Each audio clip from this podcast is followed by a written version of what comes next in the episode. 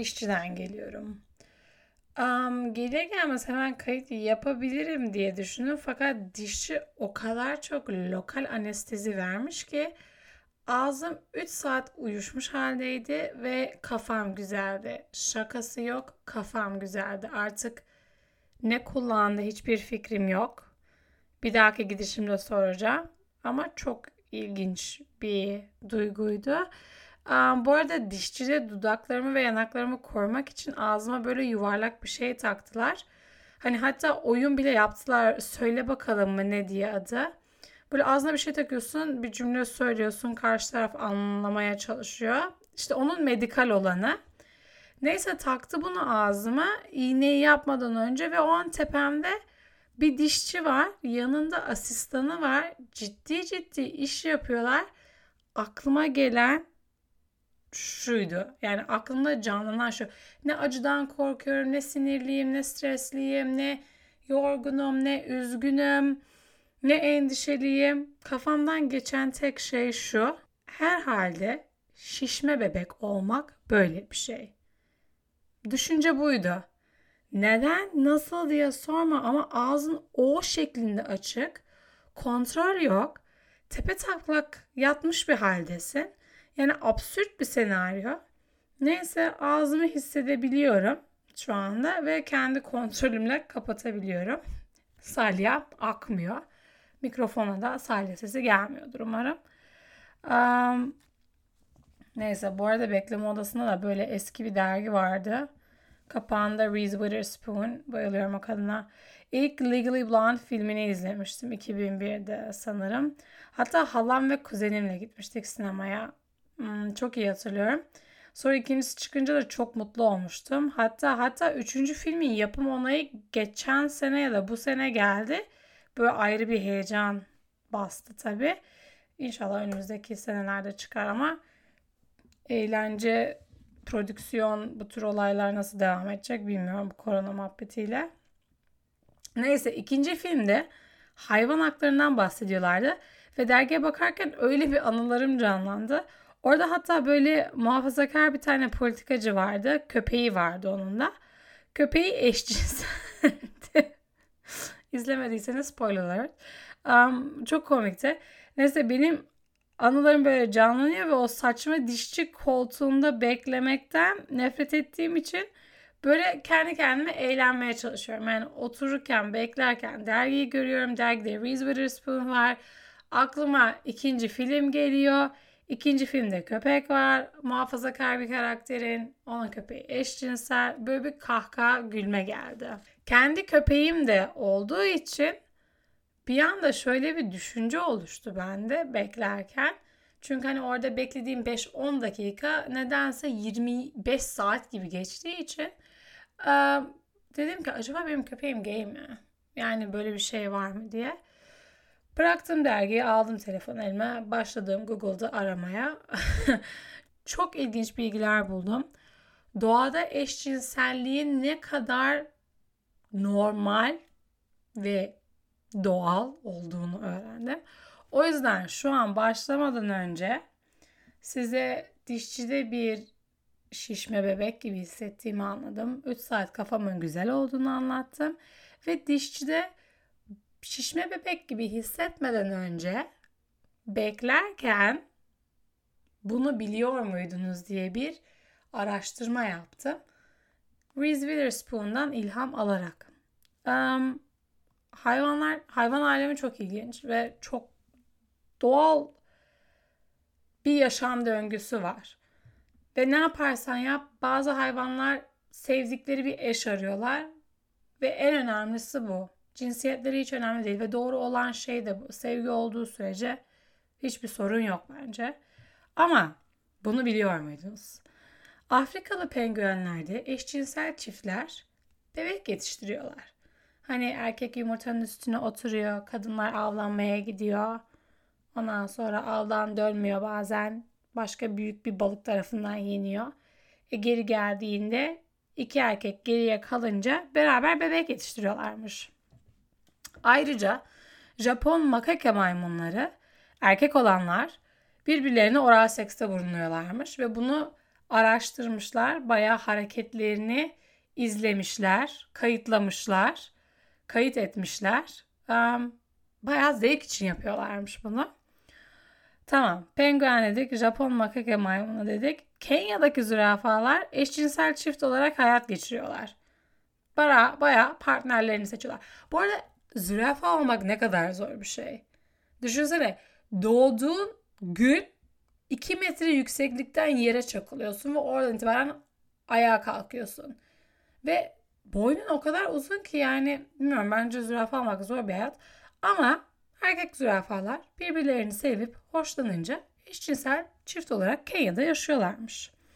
Ve ve ve en ilginci şuydu. Bu arada şey diye düşünüyor olabilirsiniz. Sen 15-20 dakikada nasıl bu kadar çok ıı, araştırma yapıyorsun? Bu konuda özel bir yeteneğim olduğunu kendimi överek şu anda gayet net bir şekilde söylüyorum. Google Search için ilginç konularınız varsa haber verin. Size en kısa zamanda çok ilginç araştırmalarla gelebilirim. En ilgincini diyordum. Mercan kayalıklarında yaşayan bir balık grubu var. Böyle grup halinde yaşıyorlar ve her grupta bir erkek var. Gerisi dişi. Erkek balık mor, dişi balıkların hepsi turuncu. Erkek balık o grupta ölünce en olgun yetişkin dişi balık turuncu olan bir gün içerisinde erkek bir balığa dönüşüyor. Yani mor oluyor. Bu benim beynimi patlatmıştır. Şu anda bana inanmayan kim varsa araştırsın bu gerçek. Doğada çok güzel bir şekilde gösteriyor ki cinsel tercihler öyle siyah, beyaz, hetero, sıkıcı sıkıcı değil. Ha ben hetero bir insanım. Bunu neden söyleme gereği duyduğumu da bilmiyorum. Ama kendi hayatıma bakınca ve etrafımdaki um, cinsiyet skalasında daha geniş spektrumda yer alan arkadaşlarıma bakınca benden daha çok eğlendikleri ve hayattan keyif aldıkları gayet net ve belli. Neticede şu anda mikrofona konuşan benim. Heyecanla doğada bulduklarımı National Geographic gibi anlatıyorum ya da Discovery Channel gibi. O yüzden net yani kimin daha çok eğlendiği. Ama asıl sorunun cevabı köpeğim eşcinsel değil. Yani bunu çözmüş olduk. Büyük ihtimalle aseksüel. Aseksüel demek sekse ilgisi olmayan demek. Çünkü kısırlaştırıldı küçük bu yaşta. Ama ne olursa olsun bir sevgi yumağı. Kendisi de bugün bana eşlik ediyor. Keşke görebilseniz. Gayet şımarık bir şekilde yatıyor burada. Neyse. Son iki bölümde Muşmulam'la baya bir sohbet ettik. Şimdi ben böyle monolog olarak tekrar bir keşfe çıkmak istiyorum. Muşmula ile son bölümde baya bir free fall oldu. Uçaktan paraşütlü gönüllü atlar gibi gittik. İyi ki atlamışım dedim ben. O da iyi ki demiştir. Ee, iyi ki dediyse geri gelir. Demezse baya üzülürüm. Şimdi de aynı olayı biraz daha geliştirmek istiyorum. Hani kendim kontrollü bir şekilde organize olup monolog konuşup konu seçip zart zurt olaya giriyorum. Ama dedim ki birkaç soru cevapla kafanda. Tamam. Ekmek. Ne hakkında konuşmak istiyorsun? Terapim hakkında konuşmak istiyorum. İnsan ilişkilerinde sınır koymak hakkında konuşmak istiyorum. Yani açıkçası bu zaten psikoloğumun bana tavsiye ettiği bir ödevde. Biraz serbest sözcük çağrışımı yapmak istiyorum bir konu hakkında. Onu sona atacağım. Baya size psikologun bana burada verdiği ödevi yapıyorum. Sizinle beraber. Sizinle diyorum da sanal boşlukta kime diyorum onu da bilmiyorum bazen. Neyse sanal boşlukta neyi paylaşmak istiyorum? İçimdeki yaşanan bu monoloğu dürüst bir şekilde paylaşmak istiyorum. Ki kendinle yüzleşmek ne kadar zor olsa da biri sana o aynayı tuttuğunda kendinle yüzleşmen için o aynayı ne kadar kırıp parçalamak istesen de belki de sen de kırıp parçalamışsındır şimdiye kadar yüz kere. Olayın sende bittiğini yani olayın sende, bende bittiğini ve aslında korktuğun kadar kötü olmadığını paylaşmak istiyorum. Bunu böyle diyebiliyorum çünkü geçtiğimiz senede inan korktuğum birkaç adım attım ve her seferinde sonunca aa beklediğimden iyi oldu dedim. Ve kendimi daha iyi tanımaya başladım. Yolum uzun daha ama böyle yani yalan yok. Yolu buraya düşenlerin dinlerken ne konuda tetiklenmelerini, ateşlenmelerini, düşünmelerini istiyorum diye sorduğumda kendime kendini sevmenin, kabul etmenin ve bunu paylaşmanın bir ülkenin sınırları gibi senin sınırların içerisinde ne kadar özgürleştirici fakat ne kadar gayret gerektiren bir şey olduğunu ve bunun sayesinde ortaya çıkan fikirleri kendi içinde düşünmeni hatta benimle paylaşmanı bu. Yani neticede kulağındayım. Kulağında olduğum, kulağında olduğuma göre bu ne demek? Yalnız değilsin demek. Ben de yalnız değilim demek. Buranın amacı zaten mizahla bir rahatlama, derin nefes alma, kendini o kadar ciddiye almaman gerektiğini fark etme ve kendini geliştirmek için yaratılmış bir platform. Kendim için. Kendim için yapıyorum diyorum. Tamam ama yani yayınlıyorum yine de. O yüzden illaki paylaşıp çoğalma isteği de var. Bu, bu net yani bunu inkar edemem. Yoksa kaydedip kaydedip öyle laptopumda editlemeden de bırakabilirim. Um, bir köşeye de atabilirim. Ama bir dinlenme ihtiyacım var. Yani net var. Resmen bunun eğitimini almış birine para veriyorum ve terapideyim. Um, ama onun dışında kendimi paylaşma, paylaştıkça çoğalma ne bileyim düşüncesi beni mutlu ediyor. Hani istikrarsız da olsa, alakasız da olsa, konudan konuya atlıyor da olsam, yersiz de olsam, kendi özgür olma hissini, kendi özgürlüğümü yaşamak istiyorum. Çünkü bugüne kadar sürekli hareketlerimi savunup sürekli böyle bana söylenen şekilde oturup kalktığım için um, son bir 5 senedir o stigmayı, o döngüyü kırmak istiyorum. Neyse bu konuda ilginç bir şekilde bir bakış açısı bana aşırı yardımcı oldu. Bunu da paylaşayım dedim. Ya da kendime hatırlatayım dedim. Bir şeker kavanozu düşün. Camdan. Bu kavanoz sensin. Hakaret etmiyorum metafor. İçindeki şeker, içine şeker koyalım. İçindeki şeker senin enerji seviyeni, zamanını, paranı, arkadaşlarını, partnerini, sevdiklerini temsil ediyor. Ve senin yani cam kavanozunun şeker kapasitesine bağlı ne kadar ilgi verebileceğin her birine. Yani mesela kavanozda ne kadar şeker varsa o kapasiteye bağlı her bir alana ilgi verebiliyorsun. Bu kapasite değişebilir ve cam kavanozunun kapağını kapatman kendi sınırlarını çizdiğini gösterir. Ben kendi sınırlarımı çizmeyi bu yıl yeni yeni öğreniyorum.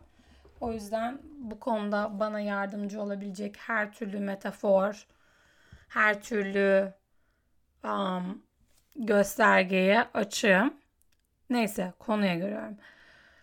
Kavanozun kapağını kapatman kendi sınırlarını çizdiğini gösteriyor. Fakat o şeker kavanozun kapağı yoksa isteyen mutfağa girip şekerini yani senin enerjini, zamanını her neyse kullanabilir demektir.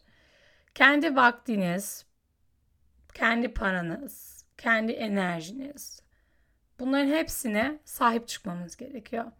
Sevdiğin insanlara bazen seni seviyorum ama vaktim yok diyebilmem gerekiyor. Hizmet sektöründe değiliz sadece kendi kavanozumuzdan yani ben kendi sadece kendi kavanozumdan sürekli şeker veremem. Çünkü o zaman şeker kavanozum boş olacak. Şeker kavanozum boş kalırsa benim enerjim, param, vereceğim sevgi yok demek. Yani ben yok olacağım demek. Maalesef böyle bağlılıkla ve karşılık almadan kendini bul, bulmak olmuyor yani. Kavanozun ağzını kapatman gerekiyor. Sınırlarını çizmen gerekiyor. O kapak kapanınca dinamikler değişmeye başlıyor. Çünkü bazı insanlar sadece senin şekerinden alabildikleri için istedikleri zaman ve istedikleri şekilde seninle olan ilişkide kalabiliyorlar. Bu dostluk olur, arkadaşlık olur, aile ilişkileri olur. Maalesef şunu fark ediyorum. Sınırlarımı herkes kabul etmiyor herkesin şeker kavanozundaki şeker seviyesi kendine öz bir denge. Benim kavanozumda hep 3 su bardağı varken ben idare ediyorum diyelim.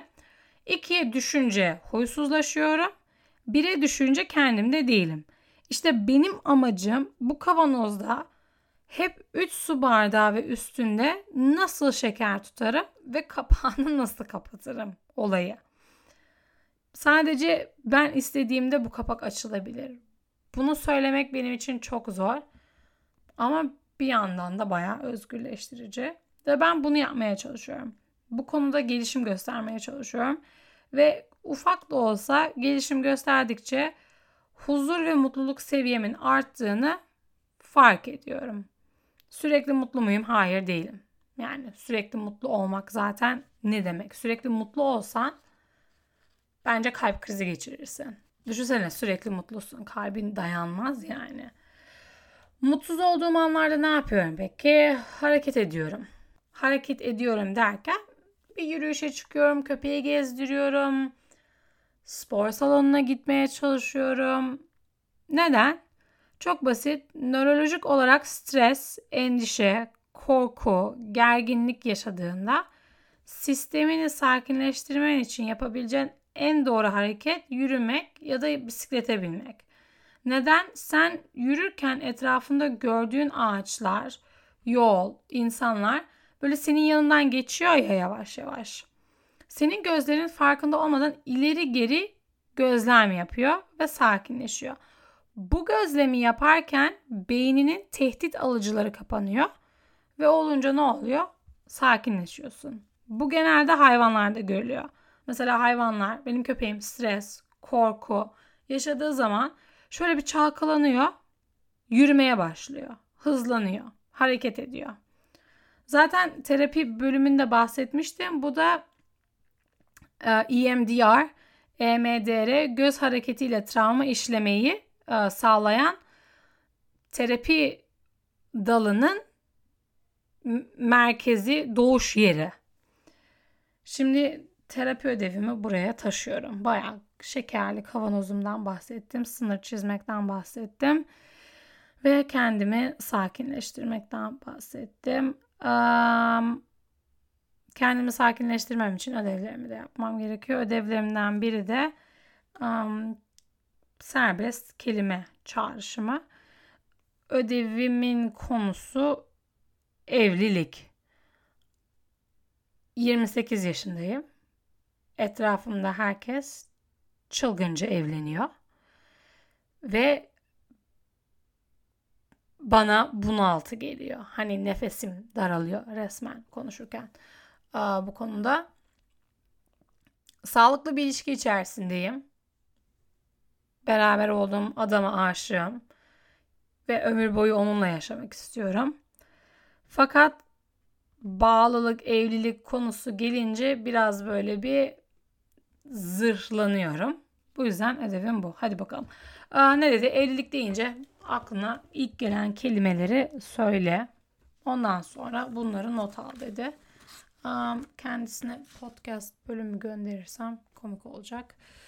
Aa, ama neyse anlatırım sonra. Evlilik. Evlilik deyince aklıma boşanmak geliyor. Neden? Kimse boşanmak için evlenmez.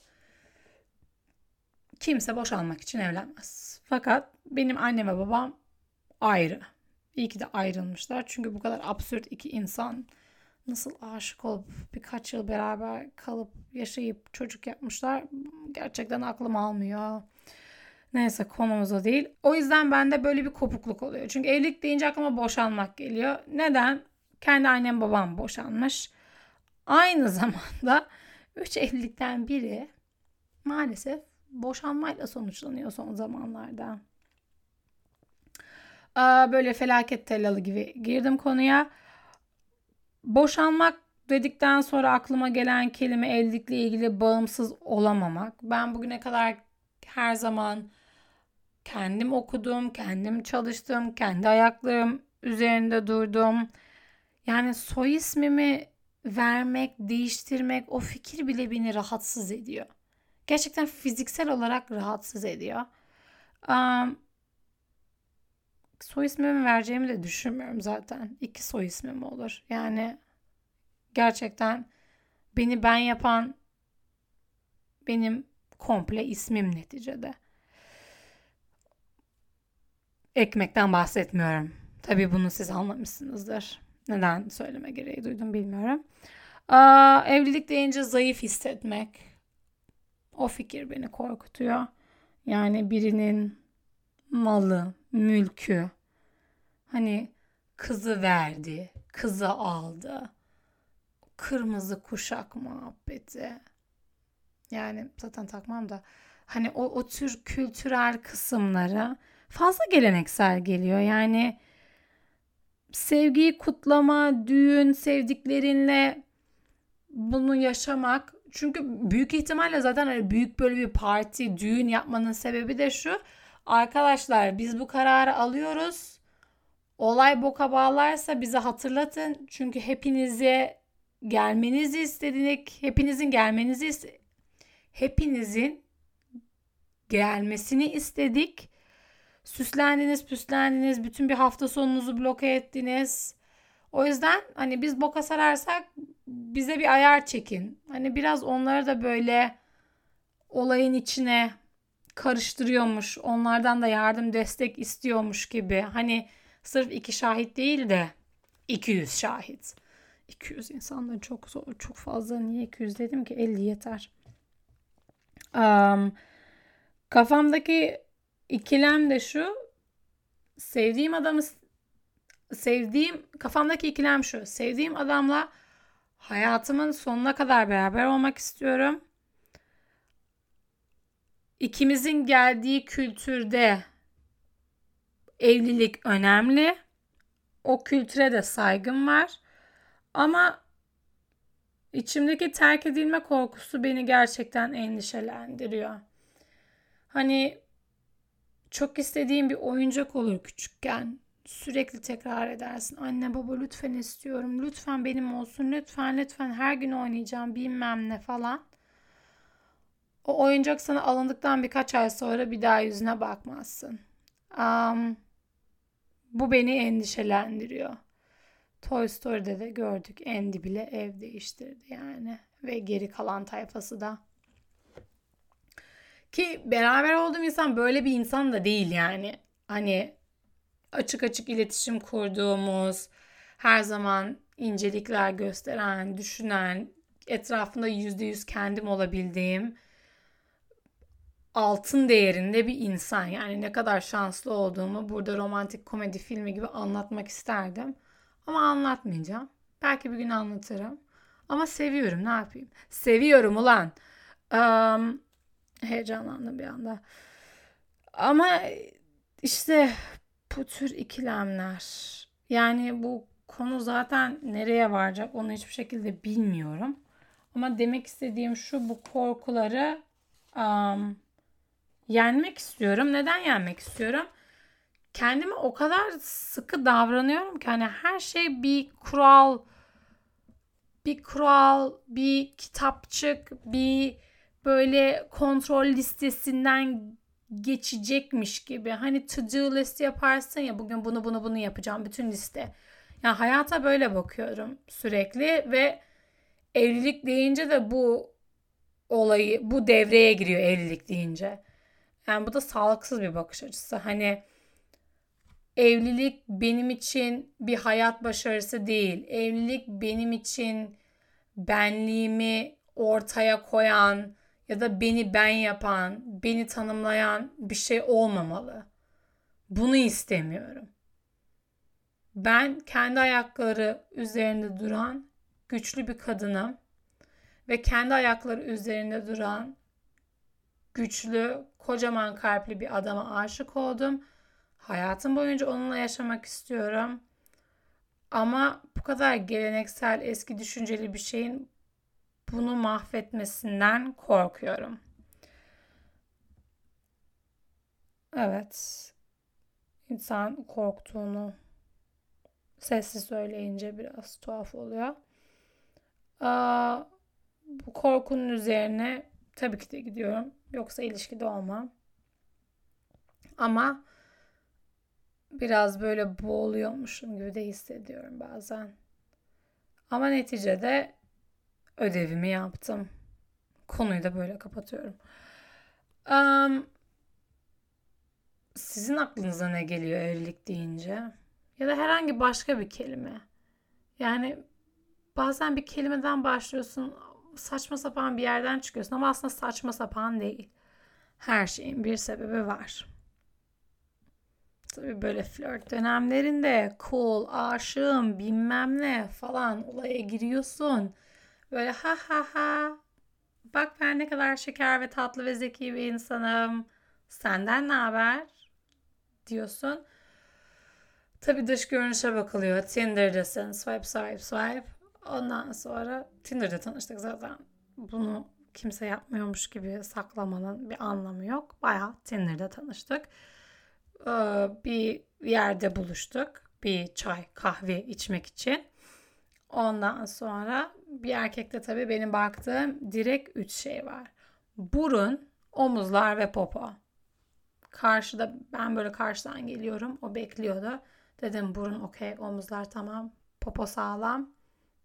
Tamamdır. İlk bakışta aşk bu. Cinsel çekim. Yalan yok.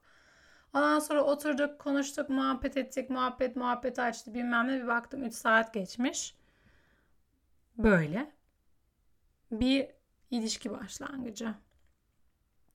Öyle ağlamaklı bir konuşma içerisinde bu hikayeyi de bir gün korkmama rağmen paylaşmak isterim büyük bir grupla. İşte evlilik ikilemi de burada ortaya çıkıyor. Sen bir erkekte neye bakarsın? Ne önemli? Ee, merak ettim. Bu arada çok ilginç bir şey var. Mars gerilemede, astrolojiye bağlıyorum. Mars gerilemede 10 Eylül'den 14 Kasım'a kadar. Koç'ta başlıyor, balığa geçiyor. Boğa'ya da geçiyormuş. O da sene sonundaymış. Retro hareketinde bayağı kalacakmış. Bayağı belirleyici olacakmış. Mış mış mış diyorum çünkü ben astrolog değilim. Farklı yerlerden, farklı dillerden, mecralardan okuyorum. Benim özetim bu konuyla ilgili. Liderlik, hayat mücadelesi ile etkileşim içerisinde hareketli ve iyi incelenmesi gereken şeyler var. Sık olan bir etki değilmiş bu. O yüzden bayağı etkileşim açığa çıkıyormuş, ortaya çıkıyormuş. Mars hayatımızda sembolik olarak liderlik mücadeleyi temsil ediyor. Fiziksel gücünü temsil ediyor falan falan. Retro demek de sahip olduğu enerjiyi geri çevirir demekmiş. İdrak etmek, anlamak, bir şeyi daha iyi sindirmeye yardımcı oluyor bu olay. Şimdi hayatla inatlaşmayın onu demeye çalışıyorum. Ben de bu evlilik konusunu o yüzden açtım. Hayatla inatlaşmadığım için inaş bu arada evlilik teklifi falan da almadım. Ben bu ödevim olduğu için gerçekten. Um, hayat dersleriyle bağlantılı rutin konular. Aynı şeyleri yaşıyorsan büyük bir sınavla karşılaşabilirsin. Sıkıntılar 15 Kasım'a kadar duygusal aile ilişki zart surt. Onları çözme fırsatlarım var. Ders almamız gereken alanlardan sınava tutulabilirmişiz. O yüzden dediğim gibi nazik olun. Fakat her zaman gibi meydan okumaktan çekinmeyin. Aa, dişçide kendimi şişme bebek olarak hissetmem. Aşırı bir şekilde ağzımın uyuşmuş olması. Bunları yaşamadan önce bekleme odasında köpeğim gay mi diye araştırmaya başlamam. Reese Witherspoon'un dergideki fotoğrafı tarafından trigger edilerek ondan sonra cam kavanoz, şeker seviyelerimiz ve evlilik hakkındaki düşüncelerim. Free fall olayını özetlememiz gerekirse hayatta bazen kopuk, istikrarsız düşüncelere yer vermenin önemini anlamış oluyorum ve gayet de keyifli. Yani saçmalıyor olabilirim. Ama en azından kendi hikayem. Bak şimdi yine kendimi savunuyorum. Neden kendimi savunuyorum ki? İçimden anlatmak geldi anlatıyorum. Beğenmeyen dinlemesin. Bak şimdi de böyle res çekiyorum. Buna da gerek yok. Buna da gerek yok. Kendime de demem gerekiyor. Nazik oluyoruz. Meydan okumaktan çekinmiyoruz. Dişçinize gidince eğer dolgu gibi şeyler yapacaksa lokal anesteziyi biraz abartmasını rica edin. Kafalar süper. Sevgiyle kalın. Bye.